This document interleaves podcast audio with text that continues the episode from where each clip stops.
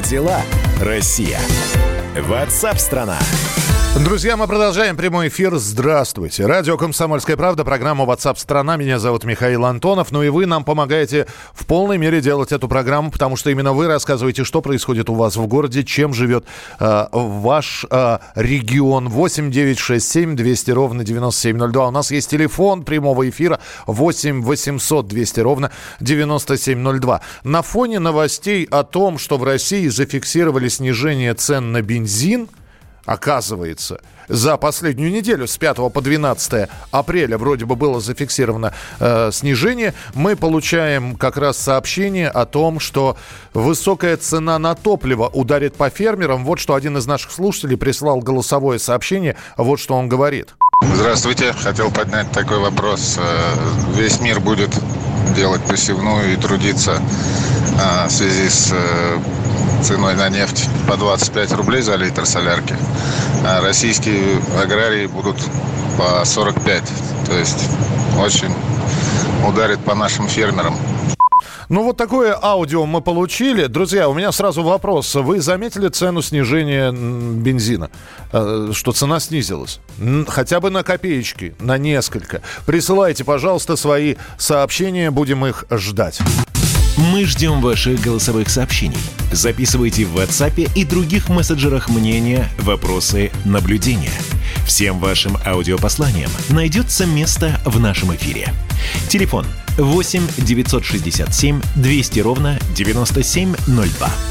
Руководители сразу нескольких российских ветеранских организаций направили президенту обращение и попросили перенести парад Победы в Москве с 9 мая на более позднюю дату. К тому же новостные агентства, не указывая источники, а ссылаясь на неназванные источники в Министерстве обороны, уже поспешили сообщить о том, что дата парада перенесена. Вот на прямой связи со студией военный обозреватель «Комсомольской правды» Виктор Баранец, которого мы услышим прямо сейчас. Дорогая редакция.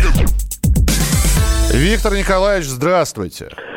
Здравствуйте, Михаил. Вы все знаете. У вас э, свои есть связи в Министерстве обороны. Давайте успокоим, что пока решение не принято. Или принято?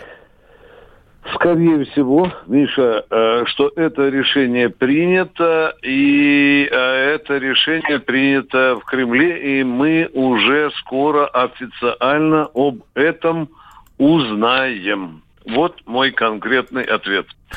Ждем заявления Пескова, да. Да, э, перенос, опять же, дат довольно, ну, по крайней мере, мы две даты уже с вами, по-моему, называли в эфире.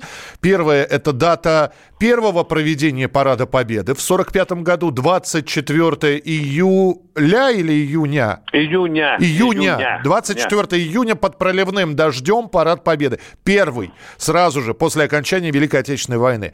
Вторая дата – это 2 и 3 сентября, дата окончания Второй мировой войны, мировая дата. Вот э, в перспективе, если бы от вас бы зависело, Виктор Николаевич, вы бы предпочли какую именно дату? Угу.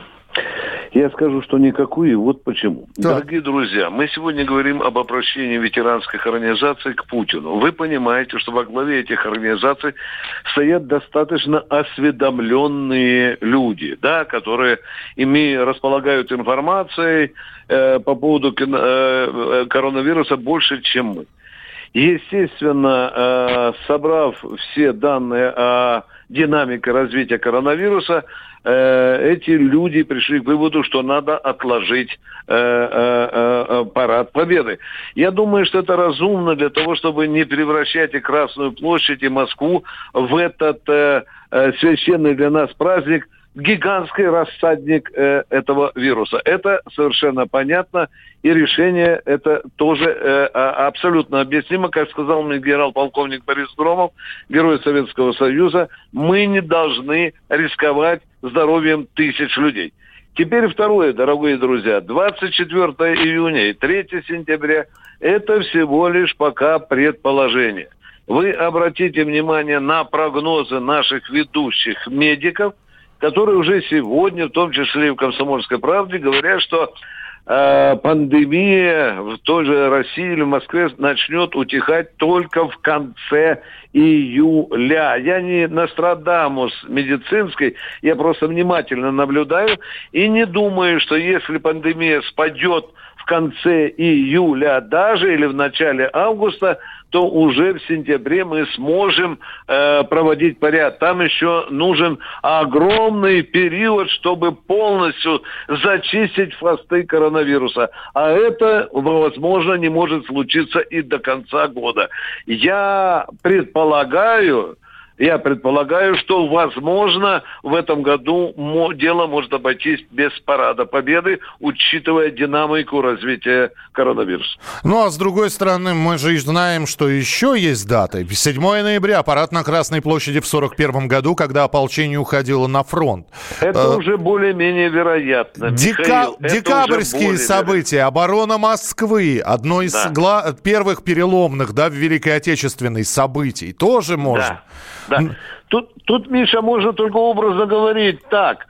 Тогда враг стоял у стен Москвы, а здесь этот враг уже проник э, в Москву. Тут уже нам нужно нести внутреннюю оборону. Так что Будем надеяться, будем надеяться, что в лучшем случае, ну, конечно, я не хочу, чтобы э, мои слова сбылись, что в этом лучшем случае э, э, мы, может быть, э, 7 ноября, но я думаю, что ради спасения людей, ради того, чтобы покончить с этой заразой, я думаю, что как бы нам это тяжело не было, возможно, придется отказаться от Парада Победы в этом году. Понятно. Спасибо большое, Виктор Николаевич Баранец. Слушайте военное ревю традиционно в 4 часа дня по московскому времени. Два наших бравых полковника Баранец и Тимошенко будут обсуждать э, э, всевозможные темы, э, посвященные армии, вооружению, отвечать на ваши вопросы. Не пропустите все это в прямом эфире. Как дела, Россия? Ватсап-страна!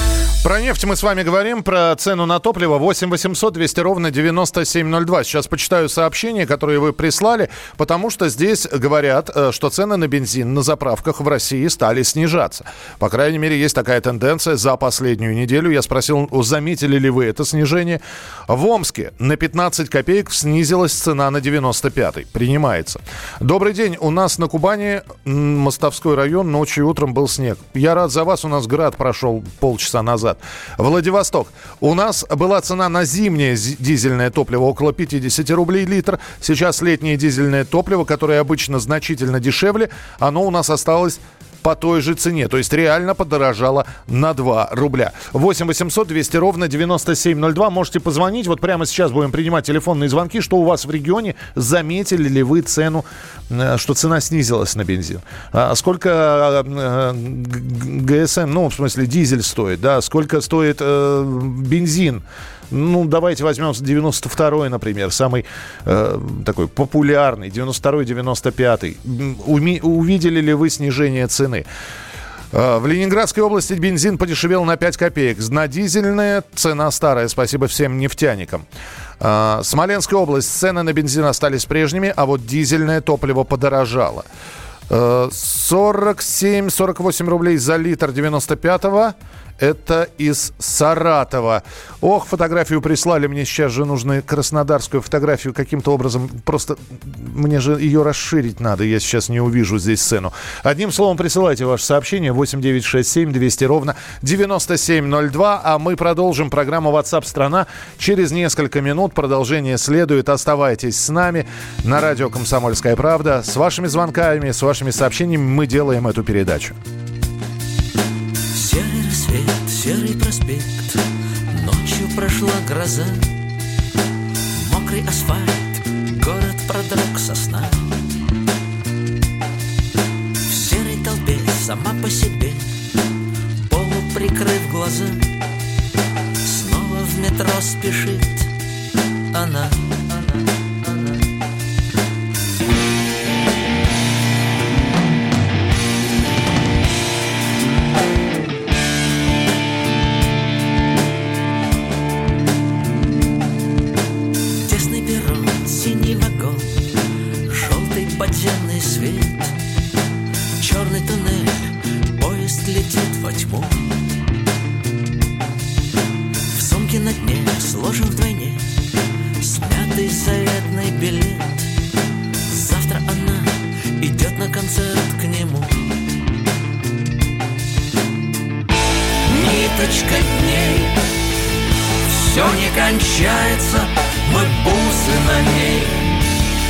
Мы бьемся, как рыбы в стекло.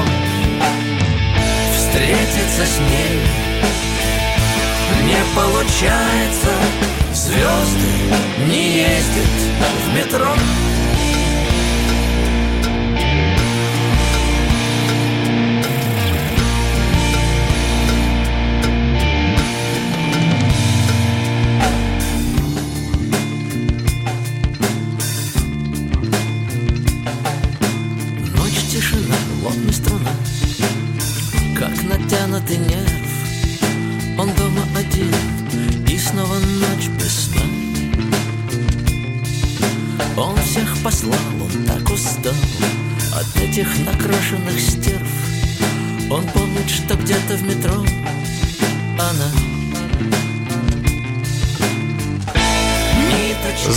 не ездят в метро, но сейчас вообще мало людей в метро ездит, хотя про вчерашние очереди много было сказано. Сегодня ситуация в Москве с метро полегче. Мы продолжим через несколько минут. Это программа WhatsApp страна.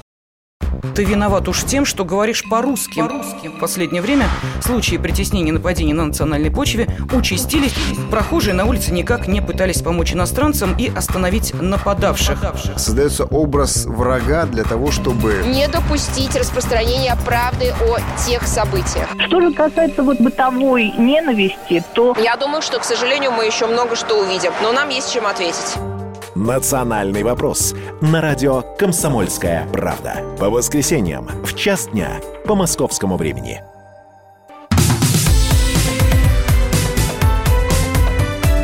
Как дела, Россия? Ватсап-страна! страна это прямой эфир. Прямее не бывает. Здесь пишут, это запись. Нет, это не запись. Это прямой эфир, в который вы можете дозвониться, можете оставлять свои сообщения, в котором мы вместе с вами обсуждаем на радио «Комсомольская правда» важные, актуальные, насущные, эксклюзивные темы с нашими экспертами, с журналистами и, конечно, с вами. А как с вами обсуждаем? Да, просто вы принимаете участие в нашем разговоре. Мы ждем ваших голосовых сообщений. Записывайте в WhatsApp и других мессенджерах мнения, вопросы, наблюдения. Всем вашим аудиопосланиям найдется место в нашем эфире. Телефон 8 967 200 ровно 9702. Несколько голосовых сообщений обязательно услышим, но пока давайте мы перейдем к нашим застрявшим за границей туристам.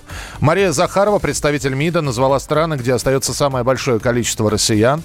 На данный момент больше всего наших граждан находится в Таиланде, Индии и Индонезии. Сейчас прорабатывается вопрос о дальнейшем их вывозе на родину. И она напомнила, что россиянам, застрявшим по тем или иным причинам в разных странах, выплачивается материальная помощь. В Таиланде действительно много наших граждан, которые все еще не могут вернуться домой. И вот с одной из застрявших туристок мы сейчас поговорим обязательно. С места событий. На прямой связи со студией из Таиланда Светлана Зоткина. Светлана, здравствуйте. А, здравствуйте. Как обстановка у вас? Ну, как сказать обстановка? Обстановка разная. Вот, просыпаемся в надежде каждый день, что будет назначен рейс, мониторим э, сайт госуслуг, вот, заполнены нами все формы, все делаем как согласно правил, как нам рекомендует МИД, э, вот, но ВОЗ и ныне там. То есть э, все рейсы постоянно откладываются, начиная вот мы находимся в, э, в Бангкоке непосредственно с 31 числа. Угу. Вот, и на сегодняшний момент до сих пор э, вылет нам во, во Владивосток, э, ну, вылета, короче, нет. Светлана, а сколько, а сколько вы уже пересидели в этой чудесной стране Юго-Восточной Азии? Мы пересидели с супругом 16 дней, потому что самолет у нас был назначен изначально, куплены билеты на 1 апреля. Э, рейс отменили, перебронировали на 4 и пошло вот у нас отмена рейса 4, 8, а потом 11, 15, вот уже 4 рейса как бы отложены.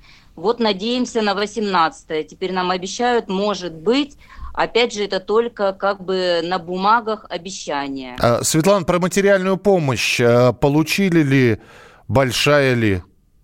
Э, вы знаете, лично вот наша семья материальную помощь не получила, хотя изначально прям 4 числа, когда встал вопрос, что рейсы отменены, мы заполнили все формы, вот, они достаточно были несложные, то есть, э, чтобы там, знаете, как бы голову заморочить невозможно. Вот, э, мы все заполнили, но никакой, ни копейки мы не получили.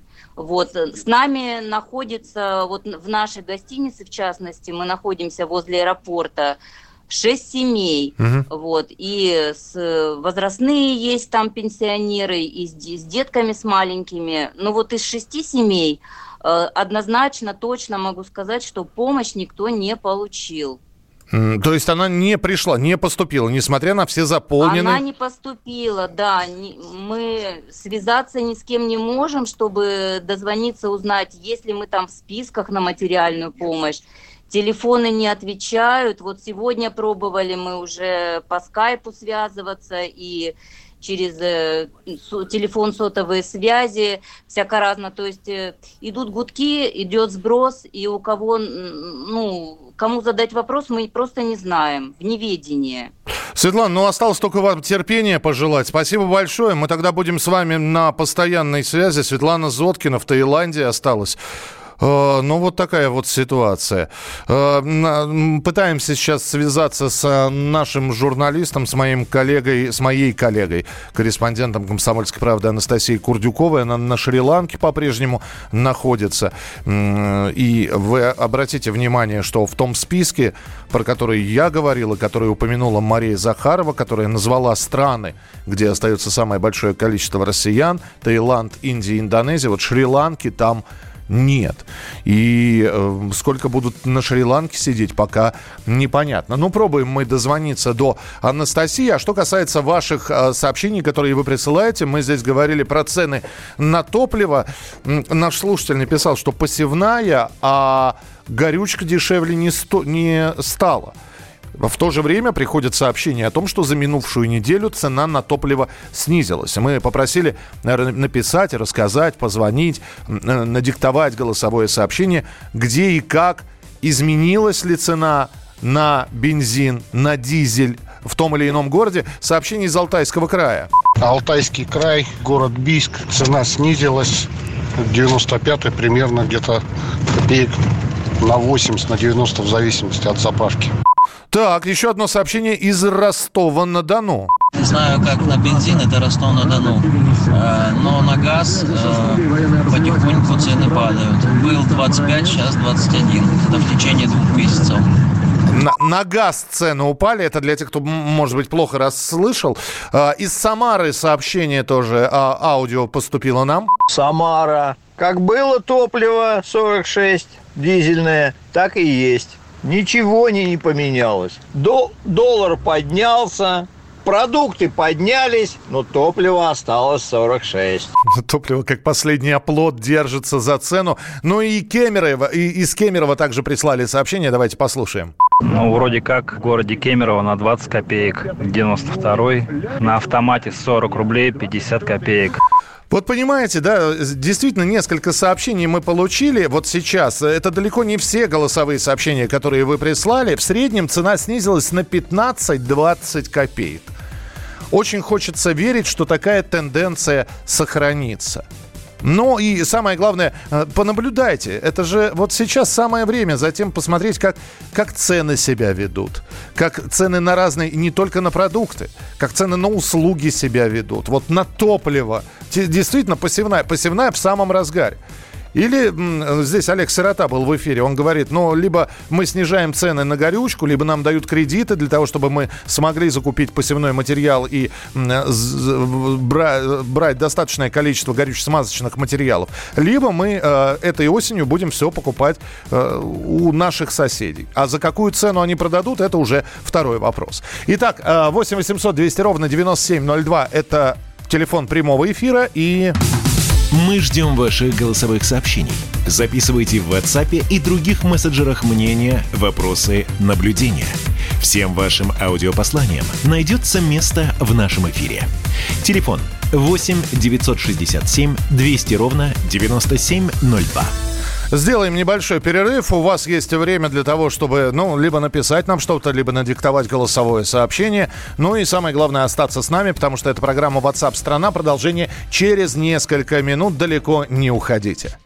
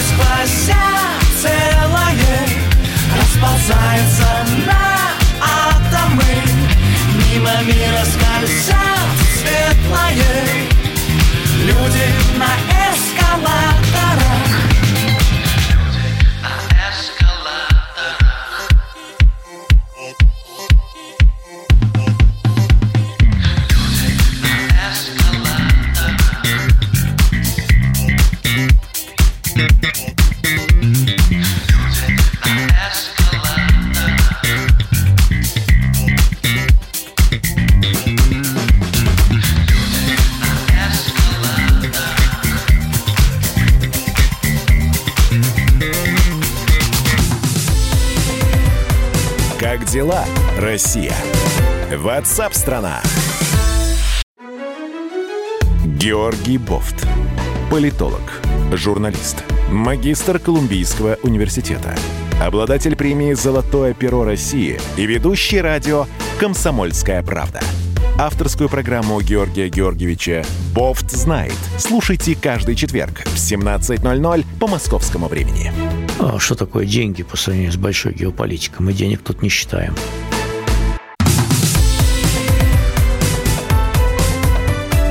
Как дела, Россия? Ватсап-страна! Мы продолжаем прямой эфир. Спасибо, что слушаете, присылаете свои сообщения. Э, э, Мы здесь э, такой опрос проводили в течение нескольких минут. Изменилась ли цена на топливо в ваших городах? И где-то цены совсем не поменялись. В частности, вот из Кирова пишут, то же самое все осталось. Кто-то говорит, что цены снизились на какие-то э, марки бензина, там 90, на 92 снизилась, а на все остальные осталась цена прежней. Или снизилась на бензин, на дизель осталась такой же. Но в среднем мы выявили такую тенденцию. Цена действительно снизилась за последнюю неделю на 15-20 копеек. Спасибо, что пишете, спасибо, что присылаете свои сообщения. Мы ждем ваших голосовых сообщений. Записывайте в WhatsApp и других мессенджерах мнения, вопросы, наблюдения. Всем вашим аудиопосланиям найдется место в нашем эфире. Телефон 8 967 200 ровно 9702. Ну а мы продолжаем. Очень многие говорят, что после того, как все вот это вот завершится, имеется в виду пандемии коронавируса, когда э, с, э, отменят э, самоизоляцию, карантин, э, мир уже не будет другим. Что-то обязательно поменяется. Э, некоторые предприятия не будут возвращать работников э, к себе в офисы, потому что удобно, когда человек работает на удаленке. Кто-то переедет в деревни, как мы сегодня говорили. Но вот еще что поменяется. Во время пандемии из детских домов и интернатов стали чаще забирать сирот и взрослых подопечных. Четыре ведомства – здравоохранение, соцзащиты, просвещение и Роспотребнадзор, объединившись, подготовили документ. Письмом, письмо это для всех субъектов Российской Федерации, и в нем говорится, что э, из-за чрезвычайной ситуации было бы неплохо до окончания карантина передать детей в семьи. И детей стали забирать по домам. И эксперты говорят, что после этого система попечения точно уже никогда не будет прежней. На прямой связи со студией писатель, руководитель направления просвещения благотворительного фонда «Арифметика добра» Диана Машкова. Диана, здравствуйте. Здравствуйте. Вы согласны, что э, поменяется, вот после того, как все пройдет, поменяется мышление, и очень многие, м, привязавшись к детишкам, а взятым из детдомов, из интернатов, не будут их обратно возвращать, даже когда ситуация нормализуется? Знаете, тут две вещи важно сказать. Первое, э, я верю в то, что поменялось уже восприятие, и видно, очевидно, детские дома опасны для детей это не то место, где ребенок защищен, потому что 100 детей, если при, придет вирус, это будет, конечно, катастрофа. И э, в то, что люди, которые сегодня забирают из желания помочь, не из каких-то других побуждений, это опытные родители приемные, это сами сотрудники детских домов. Э, конечно, я очень надеюсь и верю, что как минимум часть из них поймет, что ребенку в семье лучше, чем э, в детском доме. Ну а другие, наоборот, спорят, Диана, и говорят, что как только жизнь начнет возвращаться в, в нормальное русло, э, человек очень быстро забудет о том, что такое режим самоизоляции, как... То есть мы будем об этом вспоминать, но уже как о каком-то таком недоразумении, и все вернется на круги своя. Вы знаете, нет, так быстро, к сожалению, ничего не вернется. Мы понимаем, что последствия будут глобальные, огромное количество людей остается без работы. И, в общем, единственная ценность, на которую сейчас точно можно положиться, это семья. Потому что все остальное мы с вами можем потерять в любой момент. Да, у нашего работодателя может не быть средств, чтобы нас сохранить на работе, и все это там, наверное, осенью будет проявляться. И вот эта ценность семьи сейчас обществом должна быть осознана просто э, в глобальном масштабе. Потому что если внутри друг другу мы не станем помогать, то действительно катастрофа, она неминуема.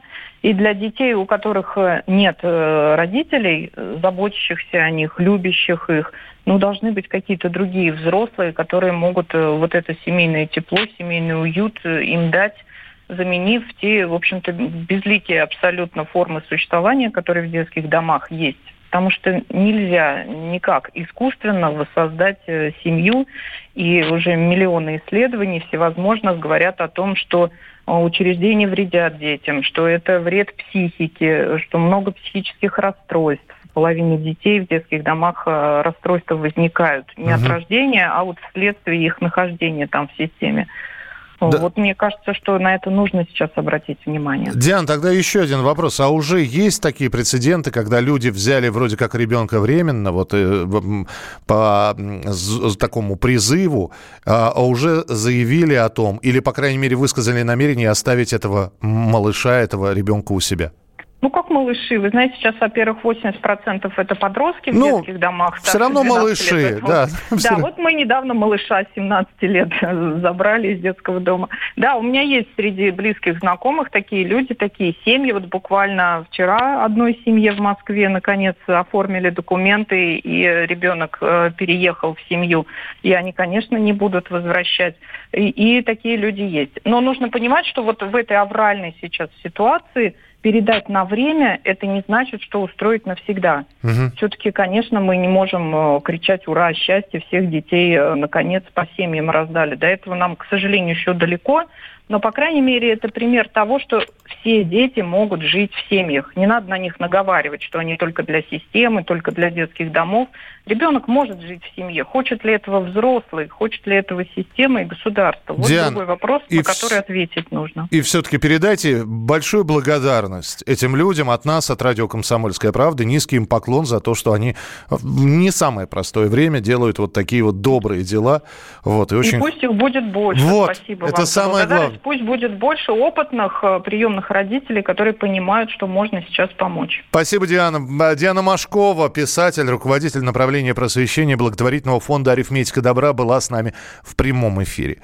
Ну, а в Перми 16-летний подросток случайно узнал о том, что всю жизнь прожил с приемной семьей. И эта новость стала для Данила Полов, а, Поповцева большим шоком. И он тогда решил выяснить все о своих биологических родителях. И теперь у него две мамы. Тему продолжит корреспондент «Комсомольской правды» Ярослав Богдановский.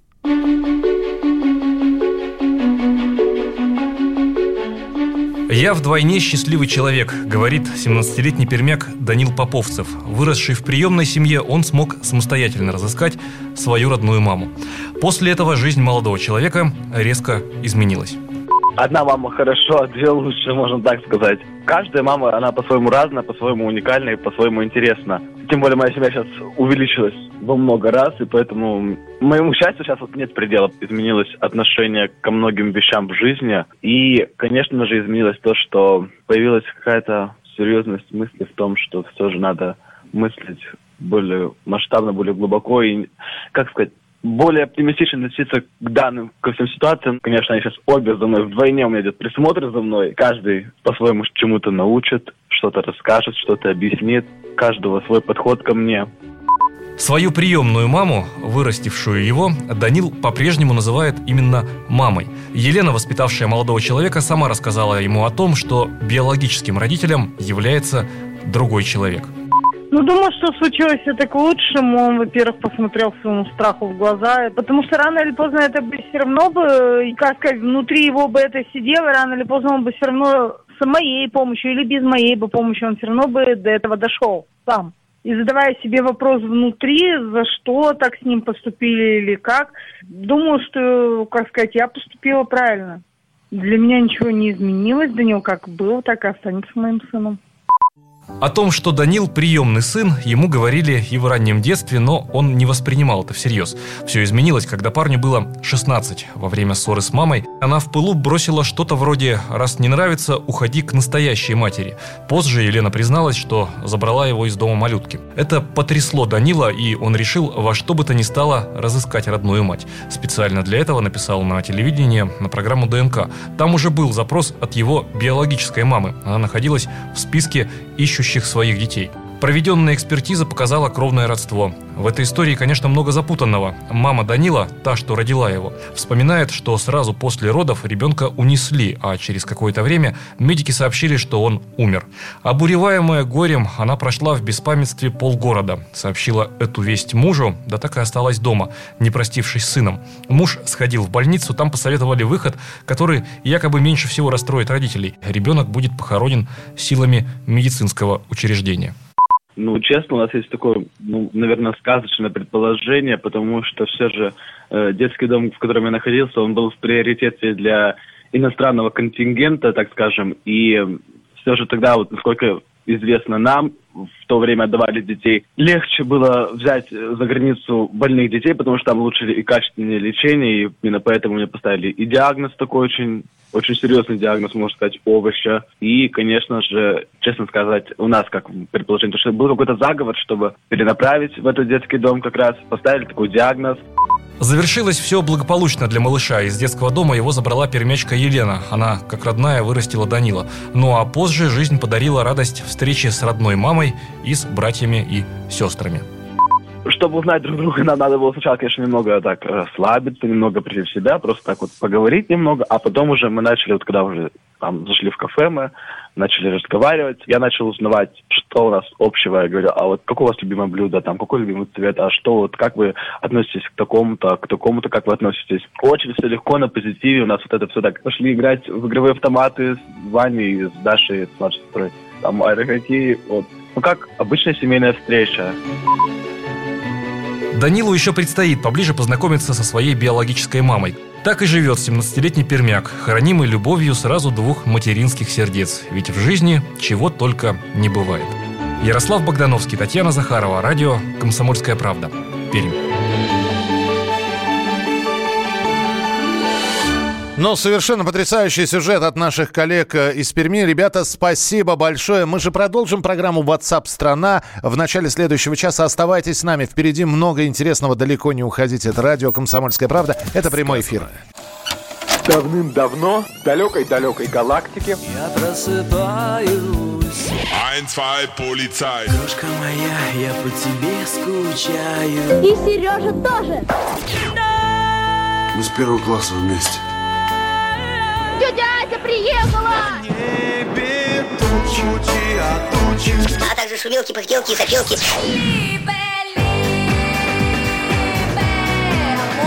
Это не ностальгия, у нас просто память хорошая. Мы услышали одну фразу или песню, почувствовали вкус, который мы называем вкусом детства, уловили запах и тут же мысленно перенеслись на несколько лет назад. По выходным я, Михаил Антонов, на радио «Комсомольская правда» вспоминаю вместе с вами, как это было в программе «Дежавю» в 11 часов вечера по Москве каждую субботу и каждое воскресенье. Hasta la vista, baby.